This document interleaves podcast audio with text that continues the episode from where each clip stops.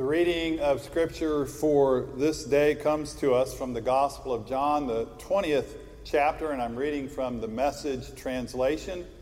Let us listen for God's word for us. Later on that day, the disciples had gathered together, but they were fearful of the Jews and had locked all of the doors in the house. Jesus entered, stood among them, and said, Peace be to you. And then he showed them his hands and his side. The disciples, seeing the Master with their own eyes, were exuberant. Jesus repeated his greeting Peace be to you. Just as the Father sent me, I send you. Then he took a deep breath and breathed into them. Receive the Holy Spirit, he said. If you forgive someone's sins, they're gone for good. And if you don't forgive their sins, what are you going to do with them? This is the word of the Lord. Thanks be to God. Friends, as you've heard, this is the day of Pentecost. It's a big day. It's a, known as the birthday of the church. Usually, when we're here in the sanctuary, we would have maybe red balloons and we'd have a giant uh, art piece hanging down, and red would be everywhere, and there'd be this great spirit of joy and celebration. But if we were listening to the story from John, his version of Pentecost really doesn't begin that way. And so we need to back off and go back to that first Easter. Now, I know what you're thinking. Easter, I thought Pentecost was 50 days after Easter. Remember the 50 day feast, the, the celebration of the spring harvest in the Jewish tradition and its association with the giving of the law to Moses on Mount Sinai. That Pentecost.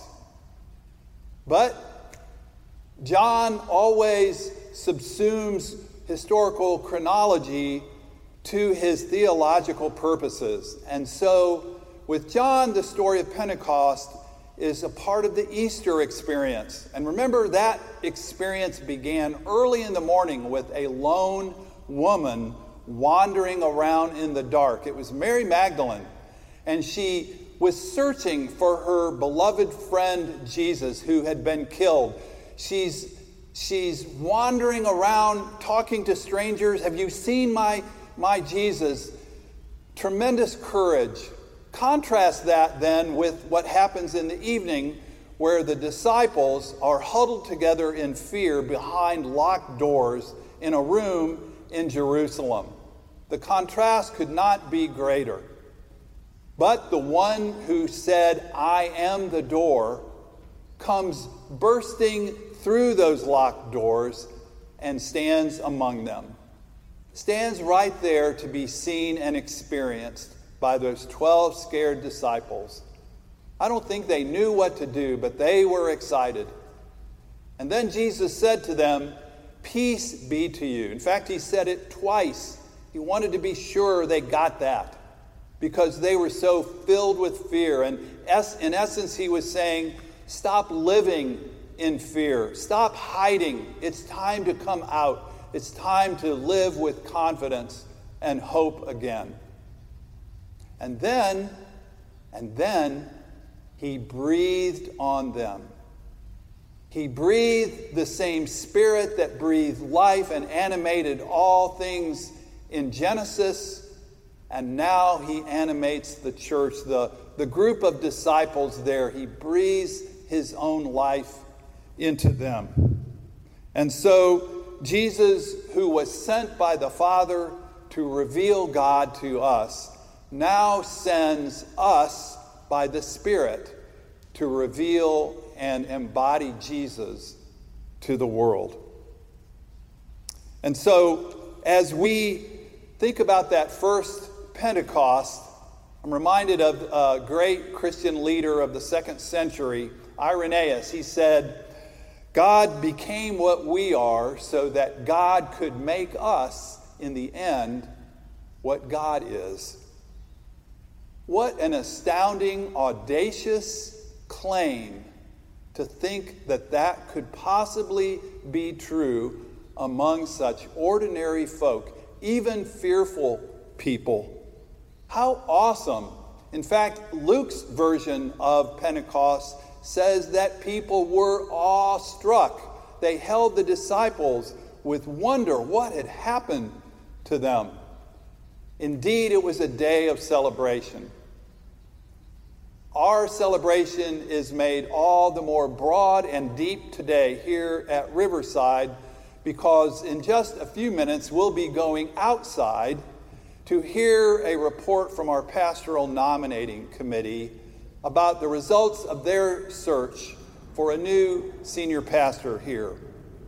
And they believe that the Spirit of God has directed them to someone and are inviting us to affirm that with our votes. It is a day of excitement and joy. Probably a lot of you have your car keys in your hand right now, or you're sitting in your car watching this on your phone. You can't wait. But think back. Think back to where we were a year ago. Think back to the sense of loss that many of us were feeling, the sadness of letting go of a beloved friend and pastor. Think of all the uncertainty and anxiety that this congregation held at that time. And then, as we made it through many months of transition, then a pandemic hit. And think then of the fear that has gripped our world. And for some of us, a real existential fear about our physical and economic survival. We have been overturned and completely overwhelmed. Now we are just beginning to think that perhaps we're going to make it through. There are signs that things are opening up, that there could be a, a, a new renewal, that there is hope after all. There are signs of renewal and new life. And when we go out into that parking lot, it will seem that way. The excitement will be there as we gather to hear from the PNC, who themselves have felt full of the Spirit through these many months. And so, how exciting it is on this day of Pentecost for this congregation. But I want you to hear this question that Barbara Brown Taylor asked in one of her sermons. She said, Do we still believe in a God who blows through closed doors and sets our hair on fire? A God who has the power and the desire to transform our world and our lives? Do we believe in that reality? Or have we come to an unspoken agreement that God is too old and tired to do that? I can assure you that the person that you will meet or be told about in the parking lot is neither old nor tired nor is the Spirit of Jesus, who animates all things and who endows us and sends us out with confidence and joy to witness. It is true that the church's witness is a minority report in this world of violence and greed. Yet, our testimony is about that eternal quality of life that Jesus gives. A life that gives us hope, which endures all things.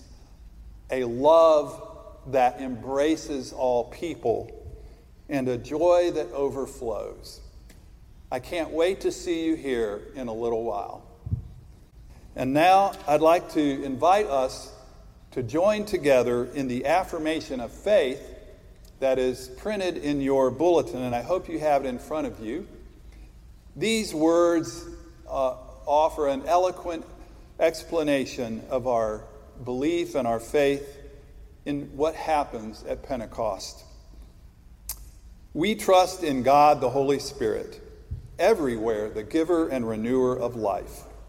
The Spirit justifies us by grace through faith, sets us free to accept ourselves and to love God and neighbor, and binds us together with all believers in the one body of Christ, the church. The same Spirit who inspired the prophets and apostles rules our faith and life in Christ through Scripture and engages us through the word proclaimed and claims us in the waters of baptism, feeds us with the bread of life and the cup of salvation, and calls women and men to all ministries of the church. In a broken and fearful world, the Spirit gives us courage to pray without ceasing, to witness among all peoples to Christ as Lord and Savior to unmask idolatries in church and culture, to hear the voices of people longed silence, and to work with others for justice, freedom, and peace. Amen.